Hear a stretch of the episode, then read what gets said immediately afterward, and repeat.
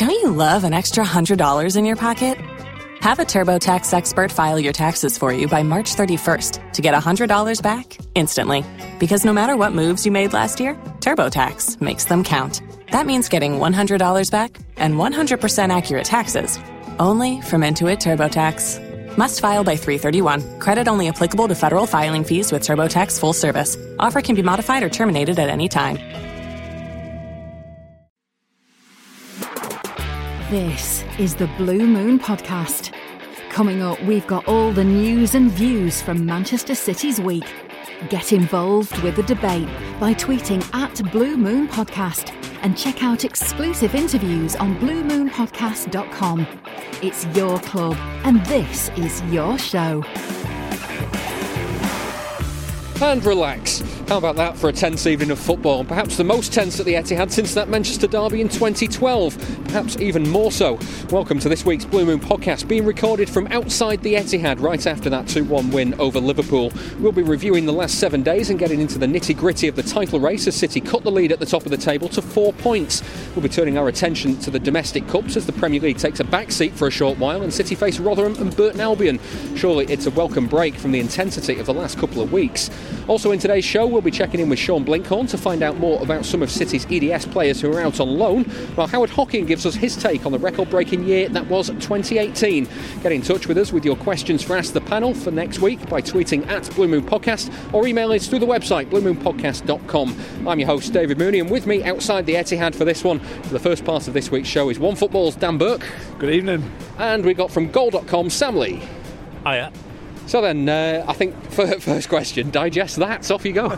I still am. Um, I, I, I, I didn't write anything until the final whistle because after City missed them chances at the end and they were five minutes added on, I was like, I think I've seen this play before. I know what's coming.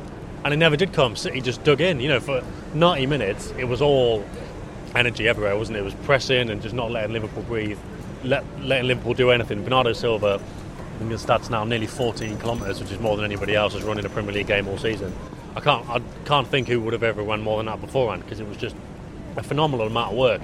But those last five minutes, it was bring Walker on, bring Otamendi on. Jesus was going to come on, but there was no point because there was no pressing to be done at that end of the pitch by that point. It was just everyone back on the edge of the box. People say City can't do old school defending, proper defending in inverted commas. They had to do it for the last five minutes, and it was just a mad end to what was a mad game, really. I, I can't digest it. Well, I haven't yet, anyway. Dan, how are you feeling right now? Pretty euphoric, yeah. I mean, I was I was a little bit pessimistic going into this game. To be honest with you, it went a lot better than I thought it would. I don't think it was a great performance from either team. I don't think Liverpool will look back on that as a great performance. Obviously, City have, have got the three points in the end. It wasn't City at their very best. Um, I think you told me before we started recording that the, you know it's the first time that City have had less than 50% possession in a home game under Guardiola, isn't it? So that told you a lot about the game. There was a lot of long balls and, and that sort of thing, but you know, some great individual performances all over the park. Fernandinho was outstanding, Bernardo Silva, Kompany, Aguero. Um, yeah, it was just a great night for City back in the title race well and truly now. So great, great performance. Well, before we get into actually looking at the position at the top of the table, I, I mean, just kind of sum up the Christmas period because those two defeats at the start of it were were, were really tempting to, to, to sour the, the, the, Christmas period.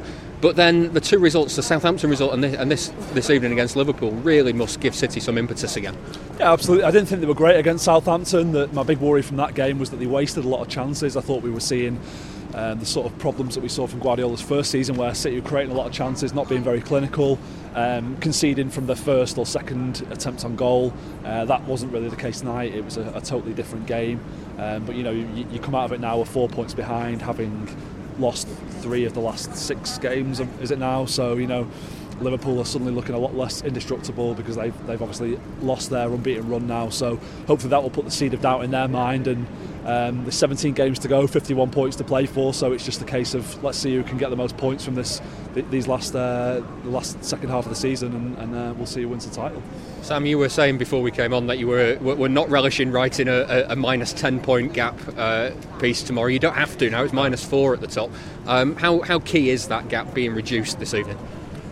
Yeah, well, I mean, obviously the the points are the points. It sounds like something Pep would say actually, but the points are the points. But it would have been about the momentum, wouldn't it? And look, City is still behind Liverpool, but it feels like City have got the momentum now.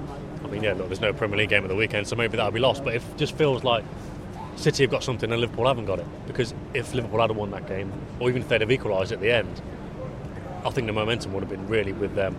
They would have felt justified in thinking they're unbeatable. Um, and now, just as we saw with City last year, they're not. Obviously, with City, they built up such a gap last year. They could get away with that first defeat at Anfield, but Liverpool don't quite have that gap. It is, you know, the way this game has gone tonight, it feels like only four points because the alternatives would have been so much worse for City.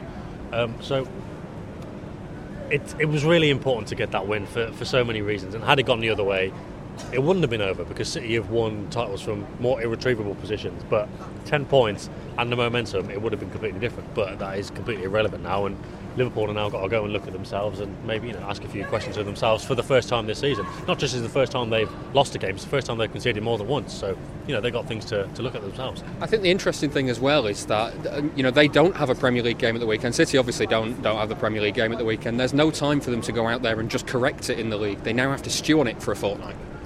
Yeah, that's always the thing, isn't it? For for, for, for fans, definitely, and I'm sure players are exactly the same. They want to go out and put things right, but going out and playing a cup game, like the reserves against whoever, it's just not the same, is it? Um, yeah, they are going to have to think about that. Um, you know, Liverpool, they do seem like they're made of sterner stuff, but it's been a bit, a bit, of a reaction by the fans on Twitter tonight. So people thinking about, you know, maybe the the expectancy of the Liverpool fans could end up becoming too much. They haven't taken this one particularly well. When it comes to City stoicism in this in this game, Dan, I mean, take the Liverpool games from last season. They they had the setbacks of, uh, especially in the Champions League, with disallowed goals. There was, uh, you, you, know, you look at the at the Champions League game here last season where uh, they were on top until they conceded and then fell apart. You could really see for you know Liverpool had that five minutes where they were on top and they equalised there was a key point there where City had to dig in and not let the game get away from them, and credit to them, they didn't. Yeah, there was a lot of desire from City tonight, which was, you know, something that I never doubted. But what I perhaps did doubt over the Christmas period when they dropped these points was whether they are, whether they have sort of shed that soft underbelly that, you know, this the, this group of players have had a little bit at times over the years. Whether they can dig in and get a result like that.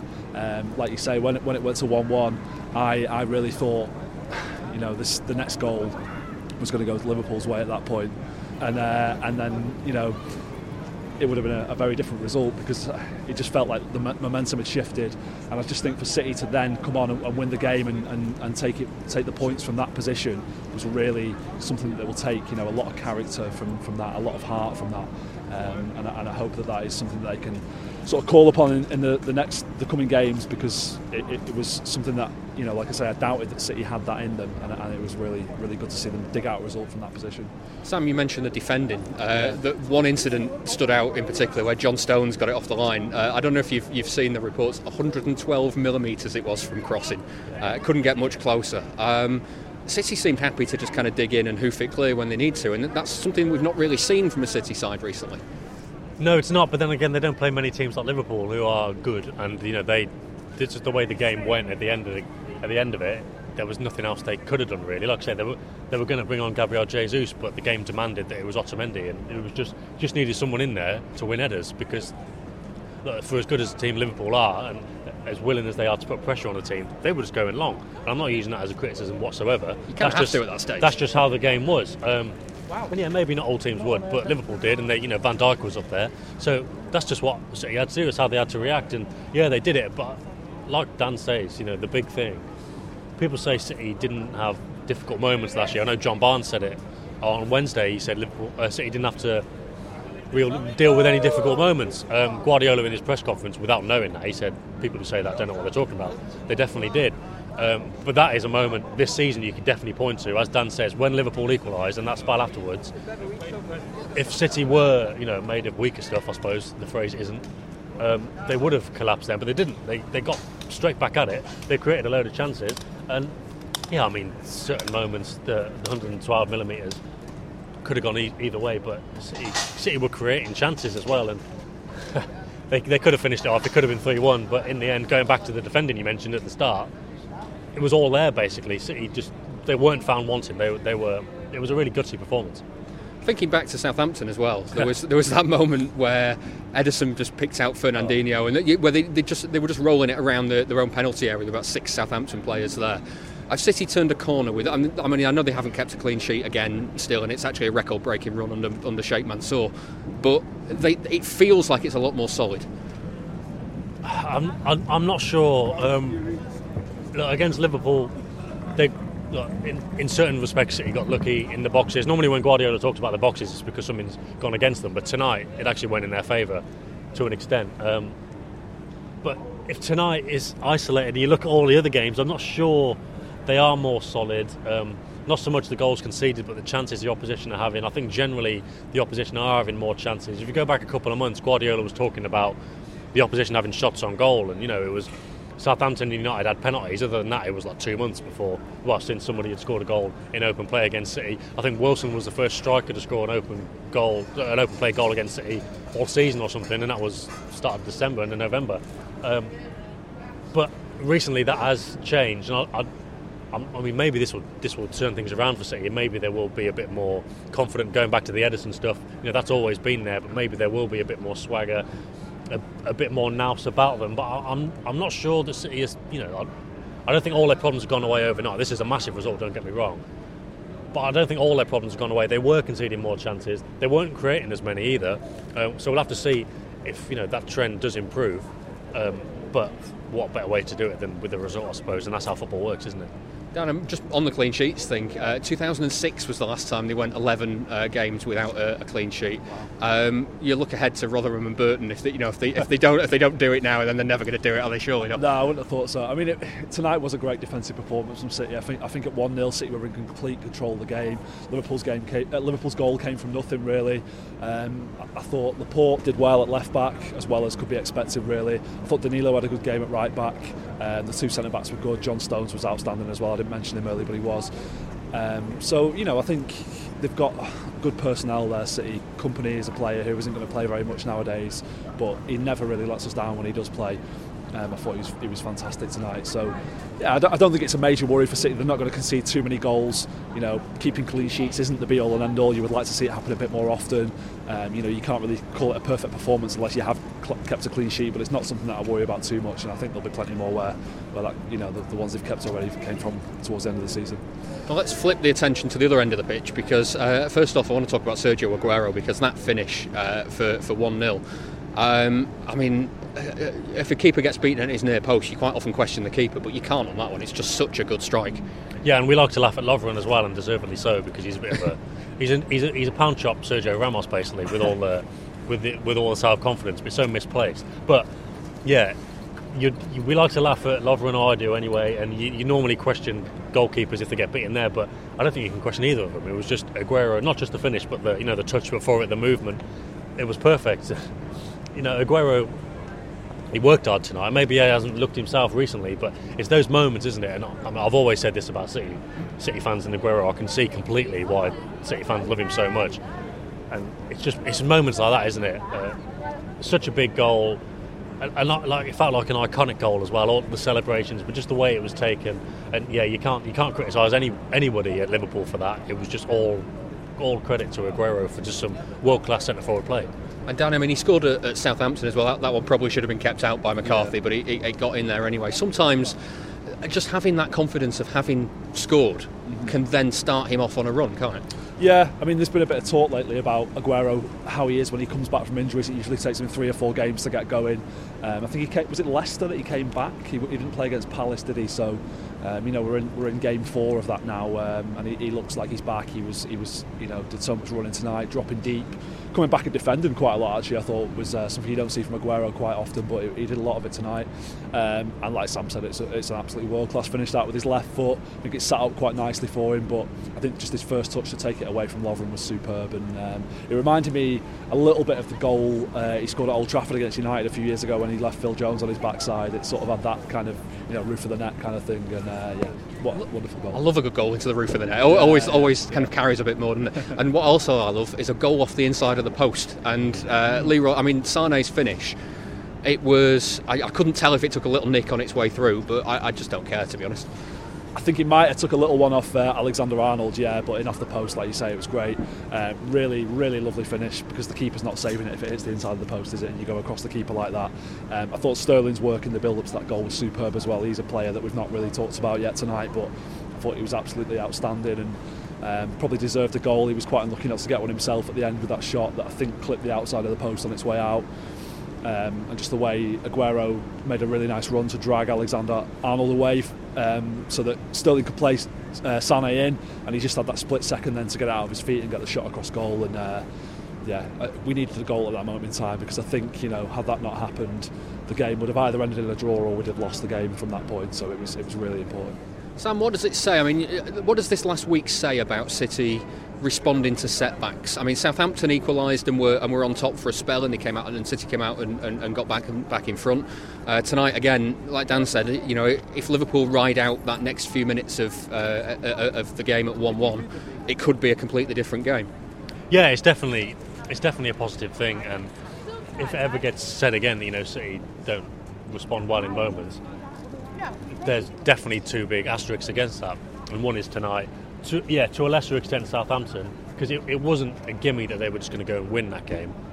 But given that Fernandinho and David Silva were back, I think that did have a big say in it. And actually, maybe going off on a bit of a tangent, but I watched match today last night, and Southampton manager um, Hasenhüttl, he said um, he made he made all the changes for the game against City, and he went, I don't want to say I threw the game against City, but we thought we'd have more of against more of a chance against Chelsea. So that made me look at the Southampton game again and think, if they weren't really going for that Southampton, I'm not really sure what City are going to be like against Liverpool, and if that's a real test. But as we saw tonight, it was a real test, and it was one the City passed. So yeah, it, it has to be a positive that there are these moments that people forget at the end of the season because people just see a win and they go, oh, it can't have been a test because they won and that's not how it works. City went to West Brom last year and everyone was going, oh, it's a difficult away ground. They might struggle here. And they just walked it. And people go, oh, it wasn't a real test. And then they went to Leicester again in December last year and they go, oh, it's difficult ground. Leicester really difficult. And they walked it again and go, oh, that wasn't a real test either. You can't have it both ways. City are always passing tests. Yeah, at times, in the, particularly like in April, we all know what happened in April. There were difficult moments and City didn't look themselves. But tonight, and yeah, to a lesser extent against Southampton, City showed that you know it's not just turning up and playing football and being good players. They've got more about them than that, and they should get credit for that, and they don't really. Right, so let's have a listen to what Pep Guardiola had to say after the game with Liverpool. Of course, reduce the gap. Still, they are in top in the table. Still, four points is enough points to be calm, but uh, at the same time, it's a good moment to to congratulate, to say thank you to these incredible players, what they have done in 60 months. So it's not a final. It was a final for us because losing today it was almost over. And winning today, we are already there. So now the Premier League is everybody tie again. So we'll see what happens in the future. Relax, rest, because in three days we have another big test in the FA Cup. Pep, in both these games against Liverpool, you've changed the way you play slightly. Does that does that mean that Liverpool have forced you to change a bit? And does it mean that does it show that City have more than one way of winning? What did I change today? In the way in the way I normally play. In the in Anfield, I am agree with you. Here, no way. No, in the first half, maybe more direct. More direct. Yeah, they stay high. We speak. We, we spoke with uh, Sterling and and Sterling and and and and Leroy to make a movement runs in behind because they are know on quality. We don't need that. Of course, for example, Riyad is better player for this kind of situations, but I don't know how many times we create the post to to Eddie, Eddie to central defenders to create the space to the other one. I don't, I don't, I don't have the feeling we didn't make high pressing and all the time for the first minutes, four against four up. Even when we play with Henderson, our holding midfielder Fernandinho jam in that position. We know that and we lose the ball and we don't win that duel and they win that duel always a counter-attack and action for these incredible players, the players that moving behind. Today I had the feeling really we tried to do what we have done in 60 months. Uh, that is, is my feeling, but maybe I'm wrong. Get involved with the debate on Twitter at Blue Moon Podcast. Pep Guardiola speaking after the win over Liverpool. Now, Dan, uh, we mentioned earlier that, that City had uh, less than 50% possession. Um, have you seen a more pragmatic side? To I, I, I, hasten to use the word pragmatic, but I, uh, I, am always conscious of that first year where Guardiola kept talking about, uh, you know, I, am so pragmatic, guys. Well, we saw it tonight, didn't we? you say that Guardiola's changed his style of play? He did a little bit, didn't he? um, yeah, I, I, think so. I think that there is something to that. Um, he might deny it, but I think there was a little bit of um, sort of digging in and, and, defending a little bit deeper than perhaps he used to. I mean, the pressing was great at times as well, which is, is something we've not seen an awful lot from City recently in, in, in those areas. They, they've come for a bit of criticism for the pressing, and I think that's probably partly responsible for some of the poor results they've had lately. But um, you know, a lot of the talk going into this game was that Klopp's got Guardiola's number, isn't it? And, uh, and, and I think it was a fair point to make because you know, aside from the five 0 last season, we, we hadn't beaten Liverpool um, and, and looked quite poor against them. Whereas tonight, I think you could say it was the other way around. I think um, Guardiola's tactics were spot on. Klopp's were a little bit iffy. I thought Liverpool were very very poor. Um, to be honest with you, I thought you know they didn't get the front players into the game nearly as often as they should. They got overrun in midfield quite a lot. Um, were it not for Van Dijk at the back, it could have been um, a lot more comfortable for City. But yeah, I, th- I think you know any manager worth the salt is going to adjust the tactics based on the opposition. You know, Guardiola says that you know there's only one way that he wants his team to play. I don't think that's true. I think he, he wants um, you know his team to adapt to certain situations, and they did it brilliantly tonight. So fair play to him. I think he deserves a lot of credit for the, his tactics because they were spot on. Sam, bear with me on this one because uh, it might seem like I've gone a bit rogue, but it, it, reminded me a little bit of uh, what, uh, not quite, no, not, not quite that rogue.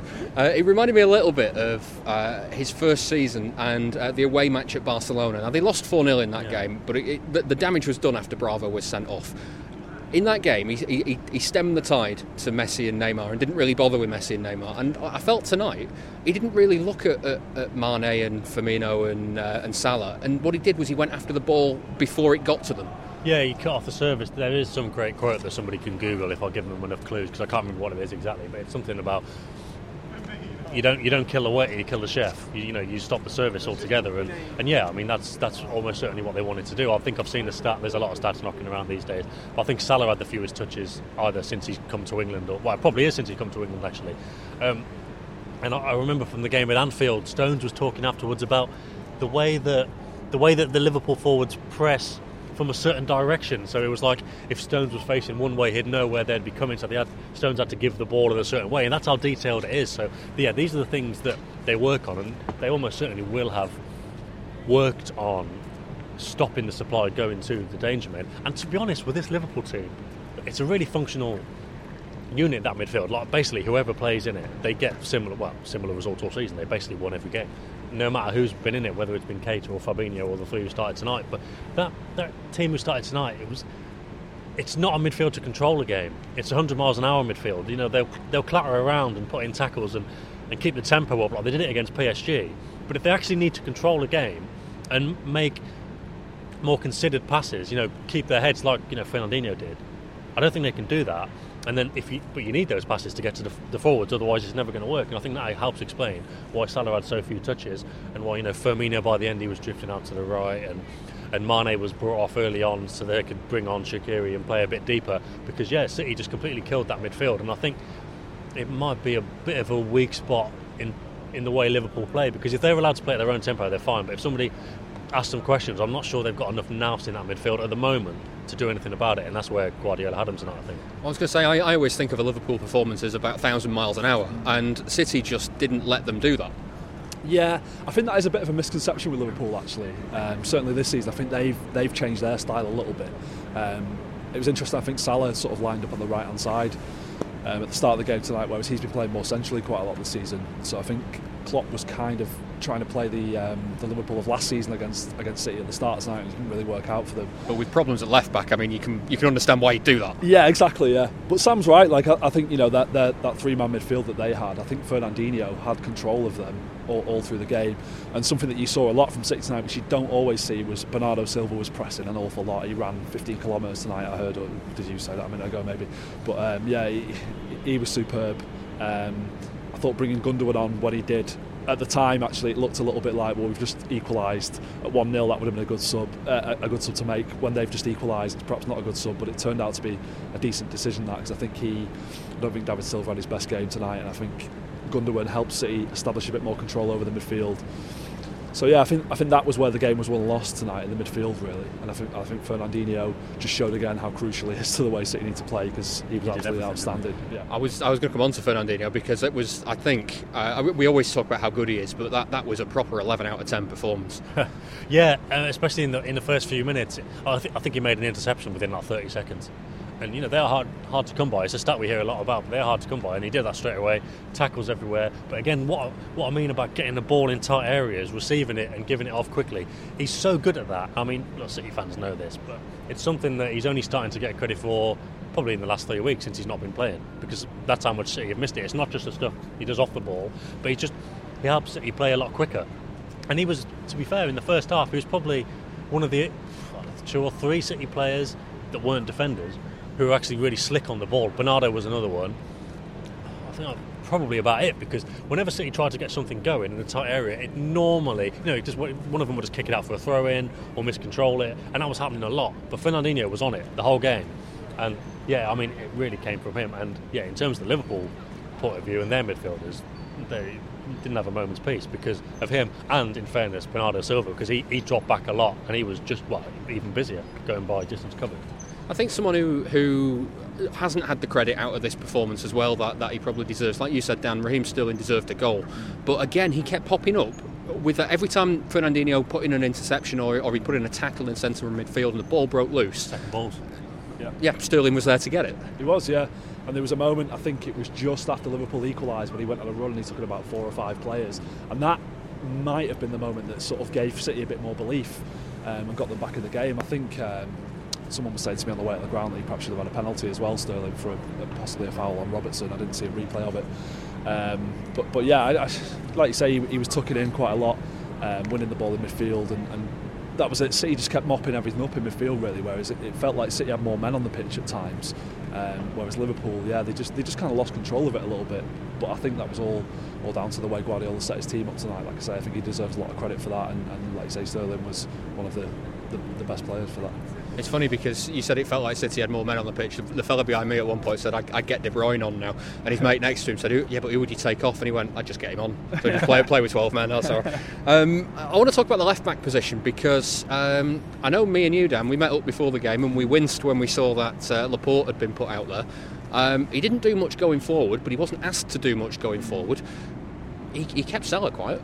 Yeah, he did, and he did his fair share going forward. To be fair, there was a couple of moments where he kind of shimmied in field and took a player on. I think in the build-up to the first goal, it was his cross from out wide that came in. He's obviously not a naturalised left back, but he's such a classy footballer that you don't have too many worries about him.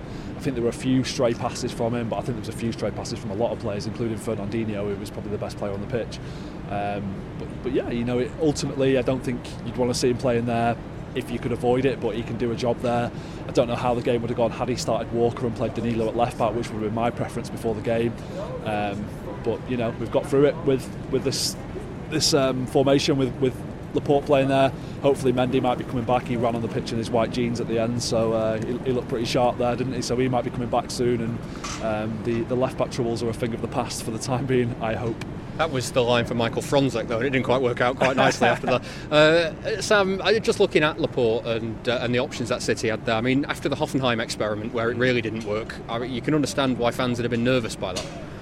Yeah, and again, talking about you know the the retrospective, looking at what was a test and what wasn't, and what was pressure and what wasn't. If City, uh, well, if City had lost tonight, Guardiola would have been criticised for that because managers get criticised all the time.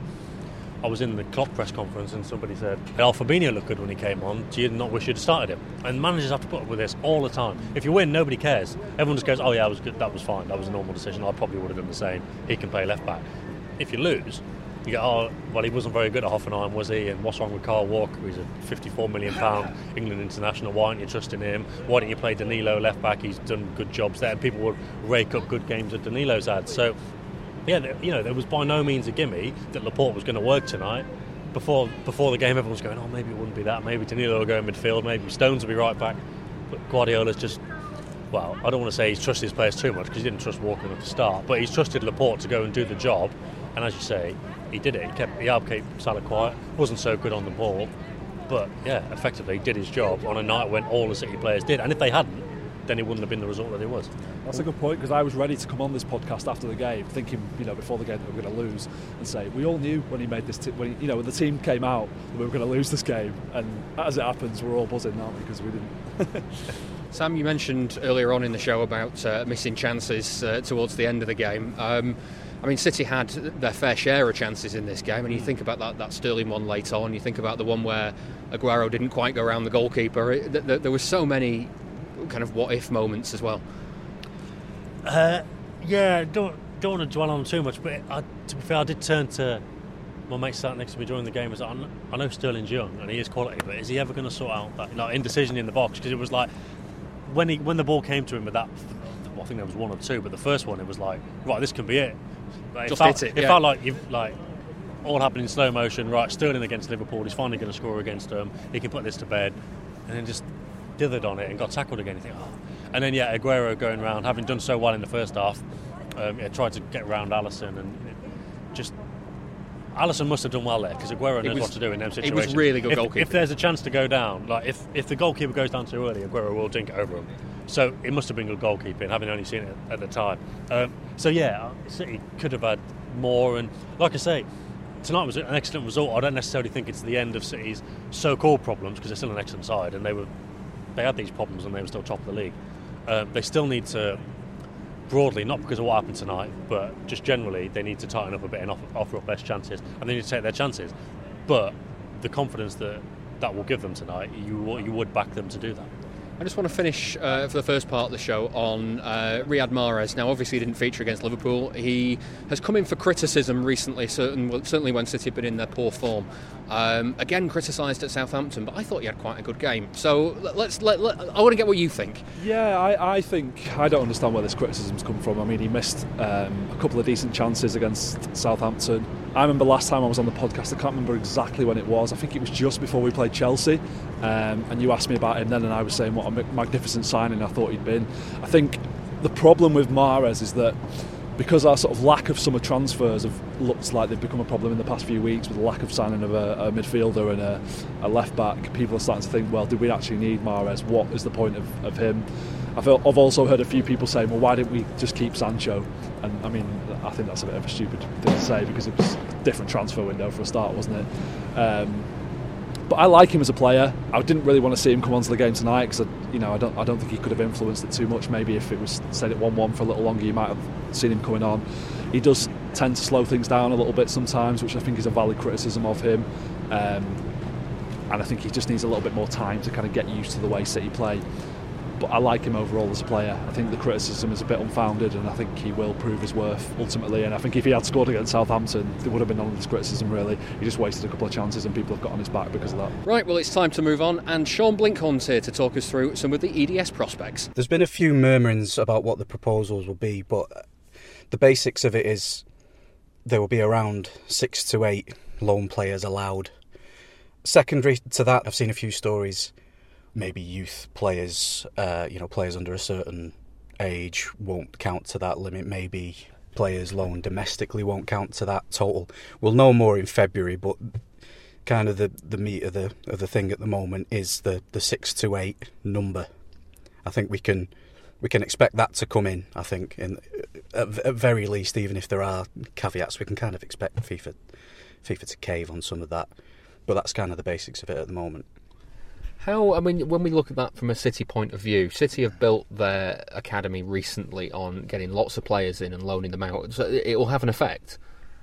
It will have an effect. I take a different view to what Pep Guardiola said, though. I mean, in his not as many words, when he when this question was put to him a, few, a, month or so ago, he kind of said, you know, we'll have to sell these players, and kind of used it as an as an opportunity to bash the youth system in England, which he likes doing. He likes pushing the B team agenda, kind of saying, oh, almost talking as if loans were, were going to be banned completely. I mean, at City, Charlie Oliver's on a year and a half loan to Brentford's B team. I mean, come on, Pep, pull the other one. So uh, there's a slightly different angle you can take to it on that. At City have got 28 players out on loan at the moment, 28 to 30. How many of those are going to be of any interest to any City fan? I, th- there's very few, and it possibly hangs around the, the six to eight mark. But we'll come back to that. I think where it really is going to affect City, again, there was another there was a an article in the in the Mirror in October, and over an unfortunately unspecified time period, City were reported to have sold players with ten or less first team appearances for seventy one million pounds. I mean, seventy one million. Like I say, unspecified time period, but if you take that to what we spent in the summer that's just gone, we basically we, we broke even. For comparison, the closest team to us in that time period was Tottenham with, with sales of 12 million. So that's a big gap and obviously a big part of our business model. And to think Chelsea are in the in the press at the moment for having 40 players on loan or whatever it is, Chelsea were nowhere near us. You know, Tottenham were second on that list. So it's going to affect City massively, but possibly not in the way that they'll they'll tell you publicly. Let's let's have a look at some of those players that are out on loan, um, because I mean, like you said, there's only a, a small number that uh, that are likely to be kind of of interest for, for City fans. Just run us through a couple of, uh, of, of the headlines. If we accept that there'll be exceptions to this rule, like Alexander Zinchenko was brought in as a CFG player to be sold as profit, and then had a horrendous loan year away at uh, PSV, basically not playing at all, and then comes back and is the a, quite an integral part of our greatest ever season. You know, the, and then the other side to that is Pablo Maffeo, who has an amazing season at Girona and then gets sold off anyway. So there'll always be uh, differences, uh, exceptions to this list. But I think you could probably hit that six mark and not really have much change, if you know what I mean. Uh, I'd say maybe add Tosin and Lucas Nmecha to, to this list to, to give you the eight if you if you really if you're so inclined. Um, the the obvious one to start with out of the out of the players that you should actually care about is Douglas Luiz. I mean, Pep wanted him in his squad this year. He was he seemed mortified. He came out and was lambast, lambasting the uh, the visa system after this one broke down. I mean, he's gone out to to Girona and he's playing a lot of in central midfield. He's when he's available. He's had a he's had a bit of an injury recently, but he seems again to be a, a very tidy, exactly what you'd think he'd want kind of midfielder. Um, not really, uh, along with Alex Garcia, who, who is another one uh, who I'd consider for this list, to be honest.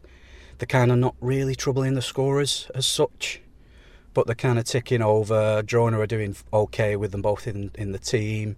Uh, technical passing, you know, you know plenty about Alex Garcia, but they're not ripping up any trees. But you can, I can kind of see why Pep would want Douglas Luiz for definite in, in the squad. Very tidy player, very technical, you know, that sort of thing.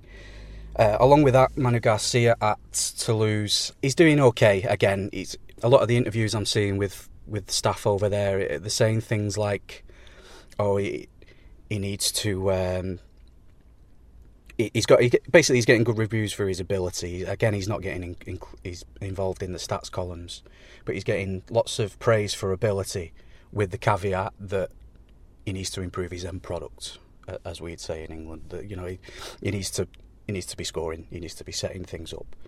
Um, one thing I do want to mention about Manu Garcia is he won't qualify as club trained. From what I was looking at the other day in in the the Champions League uh, registration rules, there was a couple of really bad decisions in the in the Pellegrini era relating to this. Kind of Marcos Lopes, Denis Suarez.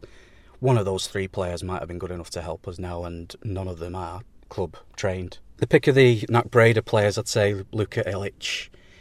And unfortunately, the same sort of story. Before he got injured, he was starting to starting to score, starting to um, impact the NAC team. He he will probably be the pick of the players that are there. The rest, I don't think will will make the grade. Uh, his younger brother as well. Obviously, he's he's signed up. He's still in. He's still a Red Star. Luca is Luka will be one to watch in the new year. I think. Um, and then I'll, I'll move on to Yangel Herrera. Um, he's one of a few full international bought in loan players. I'm thinking of like Eric Palmer Brown at NAC um, and Thomas Agyepong at Hibernian. Full internationals who kind of have half a chance, I'd say. Uh, recently, I think he's been he's he's back now. He's been training with the first team since he came back from New York, and again another injury. But he kind of he was kind of getting rave reviews in um, in America for being really tidy, you know, classy, that type of thing. So again, I don't know whether he'll go back out on loan, whether he'll stick around, and I'd say he's got half a chance. Finally, you'd mostly want to stick to players that are playing in the top leagues as soon as possible for any chance of playing for City at all. However, the one I'd like to mention outside of that is Matt Smith. He's he's playing every game for FC Twente, who are kind of at pushing the top in the second tier of in Holland. Um, he's become an absolutely crucial player for them, as well as making his, his Wales debut. Uh, he, he, like I say, he's crucial. The fans love him to bits. They were after a win the other day. They were singing his name, um, and the the club themselves they actually entered a bit of a tug of war with Wales over the last international break because the Dutch second tier kind of fell a couple of games over that. So they were kind of saying to Wales, please let us play him, please let us use him. Uh, and I think he ended up doing so. He ended up playing for Wales and then flying back to play for FC Twente. They seem to be really enamoured with him. And while it might be that he has to then go out again next year to play at a higher level, his future certainly looks bright for now. For a pledge of $2 a month, you can hear our weekly bonus show on a wide range of city topics. There's more details on patreon.com forward slash Blue Moon Podcast. Sean Blinkhorn talking to me about the City youth team there. We've done a half time substitution. We've now got ESPN's Jonathan Smith with us. Jonathan? How are you? Not too bad. You well? I'm all good. I'm all good. Good to hear. Now uh, we're talking about the uh, the coming cup games for uh, for this week now for this part of the show. Um, Dan, I want to start with, with basically how important is it that, that City have now got two games against lower league opposition?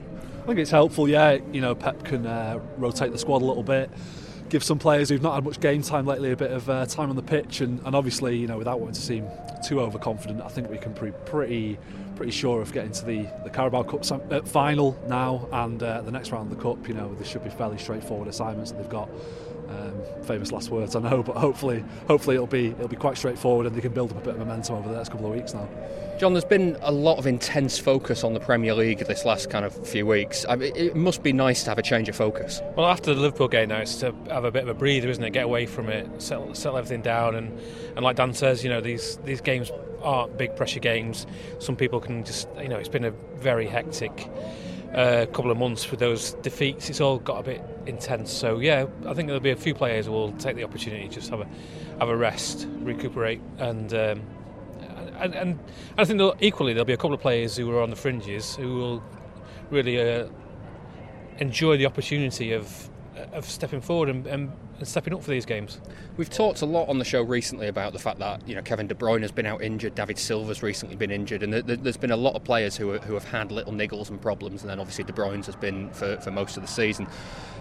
at this stage now, who do you expect will get some minutes in these few weeks? Do you expect those players returning, or do you think they'll just be given a rest completely? I I think um, I think maybe it's difficult to say, isn't it? I think the thing with De Bruyne is he needs he needs minutes to get fully back to fitness. You know, he, he's only started one Premier League game this season, and he and he couldn't last the full 90 minutes. So he, he needs to get back up to full speed. So I'm sure he'll play at, at some point. David Silva. David Silva's not. I don't know. He's got a slightly different game, isn't he? He's such a, a it's like getting the Rolls Royce out of the garage. You know, you can leave it in there for a couple of months and he'll just come out and be fantastic. So I don't think maybe he can have a bit of a rest. And maybe just needs a bit of polish. Then. Yeah, yeah, yeah. Just a, yeah, just a little run around the estate, that kind of thing. Yeah. Dan, who, who do you expect to, to get to get some game time? I mean, obviously they will be looking first off at Phil Foden. Yeah, absolutely. Yeah, yeah. I mean, I don't know how long Brahim Diaz is going to stick around. It'd be interesting to see whether he gets a run out in these games. You know, maybe a couple of the other youngsters like Felix Nmecha was on the bench um, for the, the Leicester game, I think, wasn't he? Um, so you might see him popping up. He's supposed to be a very promising young talent, so it'd be good to see someone like him. Aaron Muric is obviously going to play. You know I would like to think Pep will keep him in for the Burton games as well, even though it's a semi-final because he's he's looked really good so far. And uh, and yeah, like John said, I think it's just it's good for players to get a bit of rhythm in these games where the pressure isn't on so much. And um, I'm not even sure who we've, who have we got after the. It's Wolves after Wolves, after that. Right, so you know you'd want to be hitting the ground running with that game with these players right back in it by then, wouldn't you? Really, so it'd be nice. I mean, John, at this stage of the season now, um, obviously the games are coming thick and fast, and, and uh, this is a rare week where City have two games that you expect them to win. I mean, how how confident do you now feel about how the season's going? I know it's I know it's a difficult one to, to kind of. There's still a lot of football to be played. Well, uh, it's been there's been a, a, dodgy two weeks, hasn't it? Really, and I think some of the confidence disappeared in that time. Um, and Pep will be probably take advantage of this little bit of a down period to to work with some of his more senior players on the pitch and get them back doing what they did so well last season when they got 100 points. I think perhaps some of that has, has they've not been doing. Maybe maybe lost a little bit of belief and and perhaps the, the master at getting that back into his players. So that's I think that's what the focus will be on and. Um, I think maybe we might see a, a, a bit of a different team coming on the back of two wins, a bit of time at the Etihad campus for those Wolves game and the run in and the focus on the Champions League. I think it'll be he needs to get them back up and running. Dan, is any lessons to be learned from the games against Wigan and uh, Bristol City last season? Because I mean, you, you, look at that the Bristol City game. We all said be a comfortable City game, and it just wasn't. Yeah, I mean, I think that was different because Bristol City were in quite good form at the time, and you know that was a, a, real sort of free hit for them. Whereas Burton, with all due respect to them, I don't think they're quite the same team that Bristol City were last season. So I don't think that, that their challenge is going to be quite as intense. Um, they certainly, you know, you can't, they can't take anything for granted in these games. We want to see a few fringe players getting a, getting a go, but you know everybody's got to approach it as if you know this is going to be a, t- a difficult game. Um, don't uh, you know don't give anything away. Um, with the Wigan game, I think that was just a bit of a freak result, wasn't it? Really, you don't uh, you don't see that happen very often. I'm still not sure what went wrong that night. Delph got sent off, and it all all hell broke loose, really, didn't it? But City didn't play that well at all that night. You know, famously the, the sort of Amazon documentary Pep tore, tore into them at half time in that game, didn't he? Because they just weren't on it at all. So as long as Will Grigg's not playing, we should be all right. I think. yeah. Well, we'll come on to some predictions shortly, but I'm going to spring. I know we're stood outside in the cold, so I want to I want to do it quite uh, quite succinctly. But I'm going to spring a surprise quiz on you. It's a quiz about City and their next two cup opponents. Even though we're standing in the cold outside the Etihad. Okay, yes. Yeah, so we are stood outside. I'm going to going to speed through. I know I know nobody really thinks that we've listened to all the features. So the fact that there's now quiz music under this uh, doesn't doesn't surprise anybody. We've edited that in later. Um, John, you always seem to despair at quizzes, so I'm going to let you have the choice. Do you want to go first or second? I love a quiz. I love a quiz. I'll uh, I'll set the target. I'll go first. Go first. Okay, you got six questions. Uh, pick a number one to six. Five. Question number five. Which ex City player's son is currently playing on loan at Burton Albion? Oh, crikey. Ex, what's ex City player son? Uh, is it Devante Cole? It is Devante oh. Cole. 1 0 to, uh, to John. Dan, what number are you having? Uh, four. Number four. Uh, who was the last City player to score against Rotherham? Frank Sidebottom. No idea. No idea. Top reference, but no. Uh, it was Ali Benarbia uh, in a one-all draw. Wow. Uh, John, you're in the lead. Got that one either. Uh, number one. Question number one: How many times have Rotherham beaten City in competitive games? Twice. Twice. No. I thought if I said it confidently, you might be right. no, they've never beaten City. Oh well. First time. There you go. There we go. So uh, still one 0 Dan. What yeah. what, uh, what number? Uh, two. Number two. Uh, what was the score last time City faced Burton Albion in a competitive game? Three 0 3 0 is completely wrong because it's a trick question. They've never faced oh. each other in a competitive game. So uh, up to you, John. You can, you can win it. I'll go for number six on the basis that you probably run out of questions by the time you got to a, a sixth one. So. Okay, well, question six. Which club did current Burton Albion manager Nigel Clough join after he left City on a free transfer in 1998? There were many people who would have, would have driven in there. Um, God, that's a, that is a tough one, isn't it? So he left Forest for Liverpool, Liverpool City, City to Derby. No. No. He went to Burton Albion. Oh, that would have been my guess, actually, yeah. Only one to go. So uh, that leaves you, Dan, with question number three, and I think the one to draw level, and I haven't done a tiebreaker, so uh, we're going to end up on a one all draw here because I think you'll get this. Uh, question number three is Who assisted Christian Negouai's hand of God goal against Rotherham? Was it Ali Benarbia? It wasn't. no, it's Stuart Pearce. Oh. So, uh, John, you're the winner, 1 0. Thank you. Thank you. What's Why my prize? You think I was going to get that? I just assumed you had a photographic memory of that season like I did. I do not. Check out exclusive city interviews on our website, bluemoonpodcast.com. Okay, so quiz done and dusted. Um, John, you're the winner. I'm, uh. So, uh, so well done. Um, it's time to see if we can't add some more money to our charity bet pot for this season as our attention turns to the Cups. William Hill has given each of our panellists a £10 correct score single on City's games, and the money's going to the Christie Cancer Hospital in Manchester. So, John, I'm going to start with you for, uh, for Rotherham. What are you having? I think it will be. Um, I think it'll be a comfortable game, but just not as many goals as we used to. Perhaps two 0 2 0 is uh, 13 to 2, so £65. And then for Burton? Uh, well, yes, thinking about the Bristol City game, you know, I think Burton, you know, if they go 1 0 down, they don't have to come out and play. So I think again it'll be a quite tight So I'm going 2 0 with that one as well. Uh, 2 0 is 5 to 1, so 50 quid if you're right. So, Dan, let's uh, have yours for Rotherham. 3 0 City, I reckon. 3 0 City yeah. against Rotherham is 5 to 1, so again 50 quid. And uh, then Burton Albion? 4 0 City confident 4 0. I like yeah. it. Uh, it's 6 to 1 and £60. Uh, I've gone for 3 1 on both, which is 11 to 1 against Rotherham, and that's £110, and 11 to 1 against Burton Albion, so that's another £110. Got to be 18 or over to gamble. Prices can change, and for more information on responsible gambling, visit begambleaware.org. Now, 2018's been and gone, and here's Howard Hockin with his take on the last 12 months.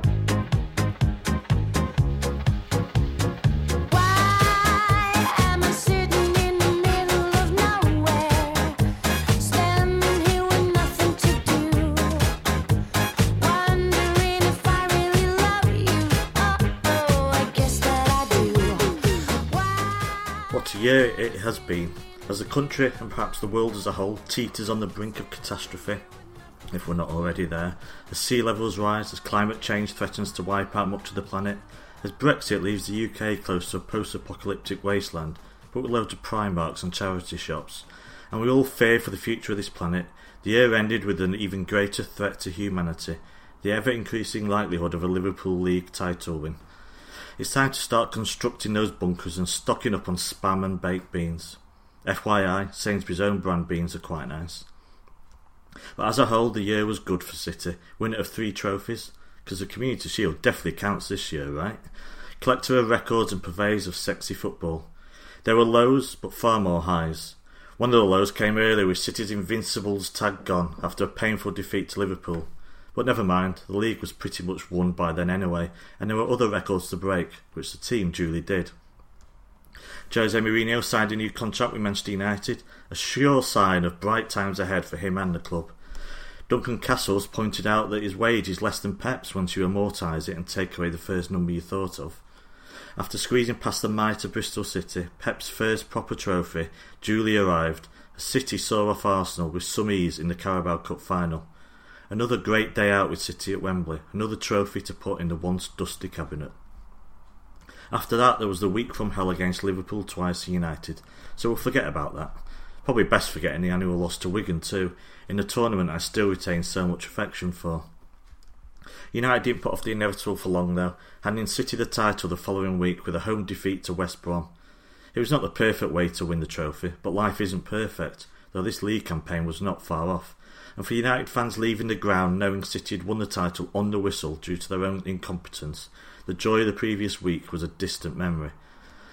By now, Jose Mourinho was fully grey, in hair and personality, living day by day out of a travel lodge with only the minibar and babe station for company. It was a great few weeks. Another League One, the trophy presentation and parade through town. David Silva's sun shown to the world, the sun shining constantly throughout. Yaya got a lifelong season ticket, which I'm sure is getting full use. Then, with the last kick of the season, the Centurions were born, part of football folklore for all time. United even chipped in by losing a cup final. Happy days. Then Liverpool topped it all as their goalkeeper, suffering from pretend concussion, threw a ball into his own net. We all had a good laugh, and thus Real Madrid once more won the Champions League. You see, laughing at Liverpool is the definition of karma. The deluded cult proclaiming how they were the greatest, assuming the trophy was already theirs, lording it over all and sundry, defeat and then the inevitable recriminations, death threats against their own keeper, and naturally the Ramos campaign to have him hung, drawn, and quartered. A campaign that continues to this day and will never end because, well, Liverpool. And all they are left with at the end of it all is one League Cup trophy in 12 years and a rusting trophy parade bus. Sadly, the days of laughing at them are coming to an end. But we had a good one, I guess. Elsewhere, Dimitri Seluk put a curse on Pep Guardiola, causing his hair to fall out and Liverpool to become consistent. He's had the last laugh, though his solitary client hasn't, a client who couldn't even see the year out at his new club, Olympiacos. It's almost as if he might be the problem here, perished the thought. Bizarrely, Pep Guardiola got manager of the year despite dropping 14 points during the league campaign, Sean Dyche was naturally fuming, blaming a whole raft of match officials, and the team spiralled into a relegation battle the following season, their confidence shot. The summer brought the nation together as one as we celebrated England not being totally rubbish and only losing three games. We've come a long way. There was a Nations League too, but we're all still trying to work that one out. Still, England are through, helped by the win in Spain, aided by a sterling masterclass, and some truly enjoyable football. Amongst it all, England won a penalty shootout too, denying the players Pizza endorsements for the foreseeable future.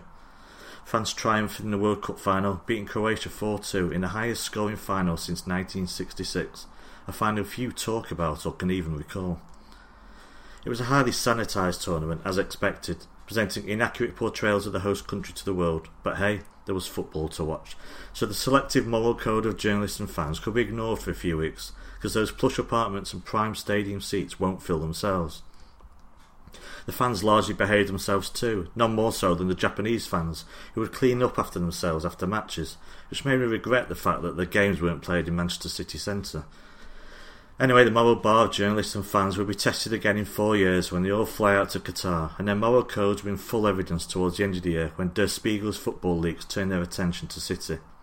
The moral concerns faded as Liverpool stretched out at the top of the league, added the concerns that City had killed football and made the Premier League uncompetitive. Funny that.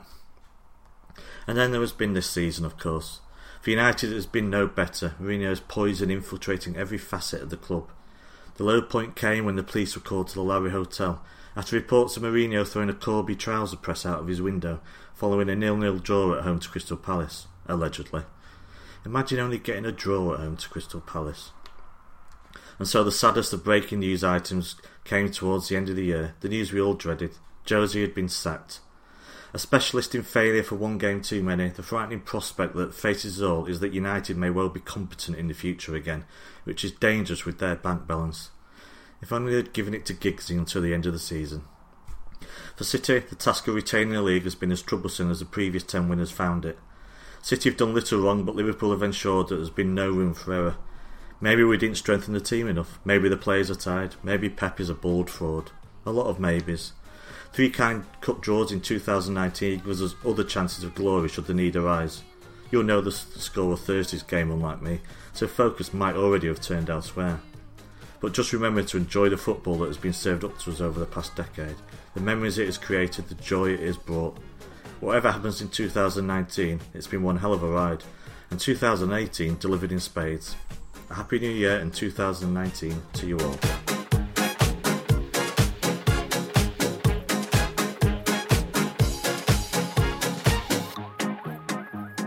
Hi, I'm Colin Bell, and you're listening to Blue Moon Podcast.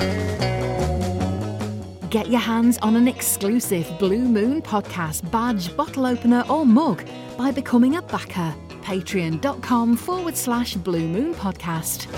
Howard Hockin there. Now it's time to finish with Ask the Panel. Send in your questions for next week's show at Blue Moon Podcast is uh, one way to do it on Twitter. You can also email us through the website bluemoonpodcast.com. Uh, that's how Bob Tools got in touch for the first question. Given that left back and defensive midfield have been a problem for 18 months, do you think City should spend in January? John? Uh, yes, I think they should, but they, they're not going to. Um, I th- I'm, I'm not sure Fabian Delph has worked out this season as it as well. I mean, he was brilliant last season. He was superb. I think he's I think he's one of the players who's probably lost the most confidence this season, and it's it just doesn't seem to be happening for him. And he's just Mendy's a bit of a concern. His injury record, and he's not. He's, he's due back in February, but it's just one problem after another. Maybe they just need someone solid who can do the job all season because they've got by on injured left back and a midfielder, and I think probably a left back, a recognised left back, just to do do the job. Dan, do you reckon a loan might be an option there? I don't see who they would get on loan, to be honest with you. I mean, who who is realistically going to improve City or even sort of bolster City's ranks that they, they could get on loan? I mean, I don't. The word on the street is that they don't really have the money to make a sign in, in this January window because they are a little bit worried about the sort of financial fair play thing. Um, I don't think it's a very good time to do business anyway in January because you know you pay over the odds for players. Clubs aren't very keen to let players go at this time of year. It was something they should have done in the summer. It was a risk that they took, and it's a risk that has backfired so far. So I don't see anything happening. I think it could be City's downfall this season, unfortunately. But you know it's an area that they will no doubt address in, in the summer. I mean, the, the Fernandinho defensive midfield role is an interesting one as well because, uh, again, if you were to bring somebody in there, I mean, they, they missed out on Jorginho. There's, there's no guarantee he'd have been able to do what Fernandinho does. No, and he's actually not looked that good lately. Jorginho for Chelsea, I've watched him quite a bit lately. I don't know whether he's the only one who gets their system or what, but whether he would have been better for City, but he's just not uh, not been brilliant. So, um, uh, you know, this Frankie De Jong is the one they've talked about. It looks like he's going to go to Barcelona now. There's Tanguy Ndombele at uh, uh, Lyon. Sorry, um, he probably going, you're looking at 75 million for him. I can't see them spending that kind of money in January. So, yeah, it, it was always going to be an issue when they missed out on Jorginho. Whether he actually would have hit the ground running and been a great player for us this season, I don't know. But um, yeah, it's a problem that they need to, they need to seriously solve in the summer because Fernandinho is 33 now. He's only going to get older from now, isn't he? Like all of us. John, I mean, again, Fernandinho was an interesting one because oh, clearly City felt they could get by if he wasn't there, and I, I mean, the Christmas period kind of proved they can't. Yeah, I think he did, and uh, I think under Guardiola, Guardiola's system, I think it's so sort of finely tuned that you need to know the position really well. And you know, John Stones did very well in the cup game, but he looked out. Of, he looked out of his depth a bit in the league game at, uh, against Palace. Um, and Gundogan, I'm, I'm not sure he's got that defensive attributes that's really needed. I mean, he, at, at, times Fernandinho is almost an auxiliary centre half, and you know, Gundogan, Gundogan's much better going forward. So the funny thing about Gundogan is if he was still at Dortmund, I'd be looking at him as a player that we could get to do that that role. So I don't really see why he can't play that position. I thought that was the player that we would get him when we got him, and now the thing with Gundogan is he doesn't offer that much going forward or that much defensively. He's sort of in between those two positions. I don't think he really suits Pep's style of play that well, which is kind of strange because yeah, that was what we expected when we got him. And finally, Alex Timperley's been in touch through the emails. Uh, why do City's performances dip severely when three or four senior players aren't in the team? I think anyone's performances would dip in that situation. I mean, you think back to, um, I think it was last season that Pep said they have five captains at City, didn't they? So I think it was Kompany, Fernandinho, David Silva, Kevin De Bruyne, and Aguero was possibly the fifth one. And if you're going to have all of those players missing, which I think none of them played against Palace, did they? That's going to have an impact on on things. You know, you need that experience on the pitch, you need that leadership on the pitch. Um, you need at least two of those players on the pitch at any one time, I think, to kind of perform the way that's, that we know City can perform. So I don't see it as a major issue. I just think it's the, it's you know an issue that we've had with, with injuries lately, with players dropping out of form. Um, it's going to affect anyone. So hopefully, the second half of the season, we're going to see those players not picking up any injuries and um, and playing regularly, and, and, we'll start to see the City that we saw last season when they were all you know playing week in week out and playing really well. John, City haven't had Fernandinho, De Bruyne, and Silva on the pitch together this season. Uh, I, I, think that, that that kind of up to the Southampton game that, that kind of speaks volumes, doesn't it? It does, but they're going to have to get used to missing some of those because. Fernandinho is going to be 34 when the season kicks off next season. Um, David Silva, what is he, 30, 32? Yeah. So you've got to start getting used to being without them. Um, obviously, Kevin's going to go on a bit longer, so it's something they're going to have to deal with, and maybe you know it's a young it's a young squad, and they're going to come to the fore the next few years, and we're going to have to replace them. Right, well, that's it for this week on the Blue Moon podcast. Thank you very much for downloading. If you want a little bit more, you can get our Patreon show on patreon.com forward slash Blue Moon podcast. That's for those who back $2 a month. But for now, that's it for this week's show. Uh, special thanks to uh, my guests this evening, uh, ESPN's Jonathan Smith. Thank you. And uh, One Football's Dan Burke. Thank you very much. I've been David Mooney. We'll see you next week. Take care.